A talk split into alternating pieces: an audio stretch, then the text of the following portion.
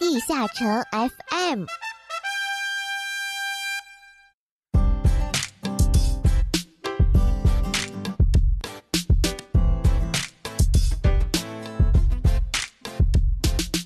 地下城 FM 第87期签到活动即将结束，卡勒特二次入侵胜利。各位冒险家们，你们好！今天我们地下城 FM 迎来了第80期的节目，我是主播孟慈熙。那在今天这期节目刚开始呢，我们先来了解一下即将结束的几个活动吧。莺啼燕语，春意盎然，好礼尽在种子里蓝活动，每个账号只能购买一次，开启后能够获得疲劳药、升级券、时间引导石以及一个帽子部位的植物发夹装扮，还是永久装扮哦，仅需666点券即可获得。还没有购买的玩家们尽快抓紧时间吧。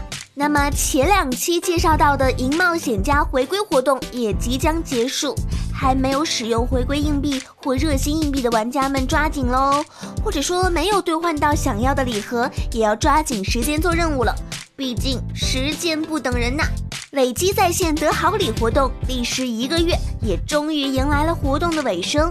没有达成累积任务的冒险家们应该继续坚持每天在线2小时，毕竟在线礼盒也算是比较丰厚的啦。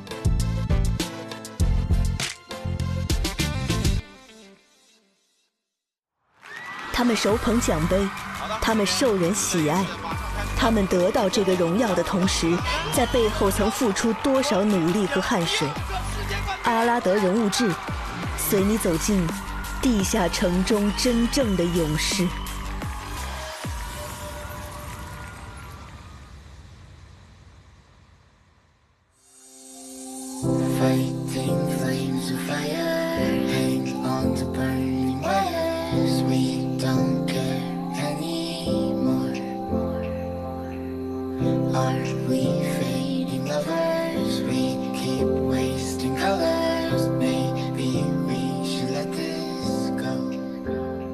职业联赛第2季希望看到韩国最强机械。星仔呢，目前已经是一位上班族了，入围此次职业联赛也让他十分高兴。他说，但是打职业联赛需要很长时间，本来害怕耽误现在的工作，不过还好我公司支持和赞成我去参加联赛。来自于公司的支持也让星仔能够更好地备战此次职业联赛。职业联赛可以说是 DNF 最强、最权威、关注度最高的赛事。此次第2季职业联赛更是远超第1届，聚集了大量的中韩顶尖选手。格斗大赛我已经拿亚军拿到手软了，请让我拿次冠军吧。但是面对这么多国内外的顶尖选手，能拿到什么名次真的很难预料，毕竟现场发挥以及职业克制也对比赛结果有着极大的影响。如果说最希望在职业联赛上看到谁的身影，星仔最希望看到的莫过于韩国第一机械鬼脸 Q， 因为身为同一个职业，可以互相沟通，相互讨论机械这个职业的强弱以及对战各职业的打法，相信对我们两个都会更有所提升。在此之前呢，每当星仔在 PK 上遇到瓶颈，他都会打开鬼脸 Q 的视频来给自己一定的参考和启发。那在众多参赛选手中，星仔最不希望遇到的是韩国选手金昌元。他说，因为他所操作的这个职业柔道对于我机械来说相当克制，这个职业在赛场中强势也无需多说。而金昌元作为一个 DNF 老牌选手，参加过大量的比赛，取得了诸多傲人的成绩，他那稳定的发挥以及冷静的心态也是他强大的原因之一。不抛弃，不放弃，机械这条路就走到黑了。但是咱啥时候拿一次冠军啊？因为已经开始工作，对于以后的比赛呢，能去打的星仔一定会去打。他也表示，拿了那么多次亚军，也希望拿点冠军吧。机械这个职业现在太过弱势，目前机械在当前版本确实已经削弱太多， CD 加长了，伤害也低了，机械人也脆了。目前机械在 PKC 的地位属于2流职业，已经很惨了。但是无论以后加强还是削弱，星仔依旧会用机械继续 PK。 他说，我会一条路走到黑，玩机械也就玩到底。日常生活方面，星仔也和大多数人一样简单，每天按时上班，然后按时下班，公司的氛围与环境都很不错。午饭在公司吃，白天几乎都在公司度过。在平时的休息时间或者周末，星仔会和身边的朋友出去玩，比如打球、篮球、乒乓球、羽毛球我都会打，我可是万能型选手。当然，除了运动，星仔偶尔也会去 KTV 或者去看看电影，还有跟朋友一起玩桌游。他说，我们还专门买的有英雄杀、三国杀、狼人杀、谁是卧底之类的纸牌。因为我是四川成都的，当然平时娱乐也少不了打麻将喽。既然身为成都人，星仔自然不会忘记美食这一成都特色。他介绍说，大街小巷都有各种的串串香、火锅店之类的，还有就是锦里、天府广场、春熙路等等的很多可以吃美食的地方。喜欢吃美食的朋友一定要来成都，不然终身后悔哦。那也让我们祝愿星仔在此次比赛中发挥顺利，拿到自己理想的成绩。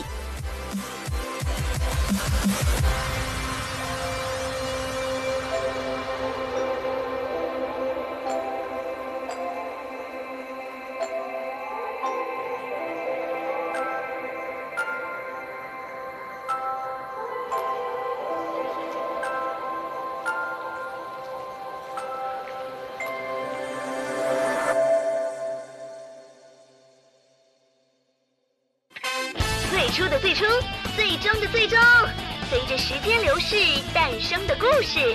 阿拉德故事会用声音描绘地下城的种种。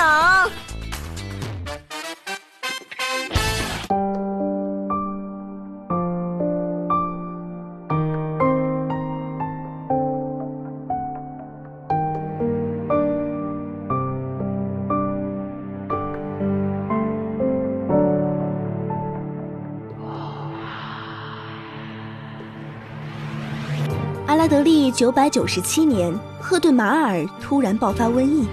这瘟疫不仅能融化所有生命体，甚至是建筑物，尤以列瑟芬地区最为严重。后经冒险家调查发现，这与诺伊佩拉爆发的瘟疫属同一类型。天界，卡勒特向皇都发动第二次入侵。阿拉德历999年，虚族方面，咸安王素南凯义因病逝世。临终前指定由自己的女儿素南阿斯卡继任王位。天界，卡勒特第二次入侵终于取胜，皇都除了神之都根特之外全部沦陷。此外，卡勒特还派出特种部队趁乱劫持了艾丽杰。因为急需帮助，在马林基西卡的协助下，天界与阿拉德大陆重新建立联系。1000年来，阿拉德人首次与天界人有了交流。马林基西卡是皇女庭院的首席宫女。皇女庭院作为直属天界皇女的重要组织，首要职责是贴身保护皇女的安全。根特一役后，皇女被卡勒特挟持，下落不明。马林一直为自己没有保护好皇女而深深自责，内疚不已，因而前往阿拉德大陆寻求帮助。阿拉德历1000年，被称为瘟疫之源的使徒迪瑞吉被冒险家消灭。驱族方面，素南阿斯卡废除了原本的锁国政策，开放国门，并广邀各界人士参加武斗大会。作为虚族王室成员中天资最聪慧的一个，阿斯卡自幼就习得一身好武艺。年纪轻轻的他已经是虚族国内数1数2的气功名师。但是阿斯卡对此并不满足，为了更好地提高自己的格斗技巧，他毅然离开了王室，踏上了修行之路。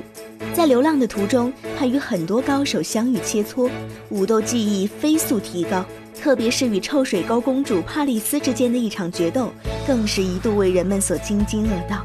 然而，自由的旅行并没有持续多久。在突然得知父亲离世的噩耗之后，阿斯卡匆匆赶回了苏南。由于他长期在外游历，虚族国内的百姓对他并不了解。但是凭着她第一皇女的身份，最终还是继承了父亲的王位，成为了新一任的虚族国王。流浪时的所见所闻让阿斯卡深知闭门造车只会让这个国家止步不前，因而他毅然地终结了数百年的闭关锁国政策，实行对外开放，让虚族开始接受各种各样的外界文化。只是封闭了百年的思想，如何能在一朝一夕中转变？这个新政策自然得到了一众大小官员的反对。为了改变大臣们的看法，也为了赢得虚族人民的支持，阿斯卡决定在首都素南举办盛大的武斗大会，并且诚邀四方的武斗家前来比试。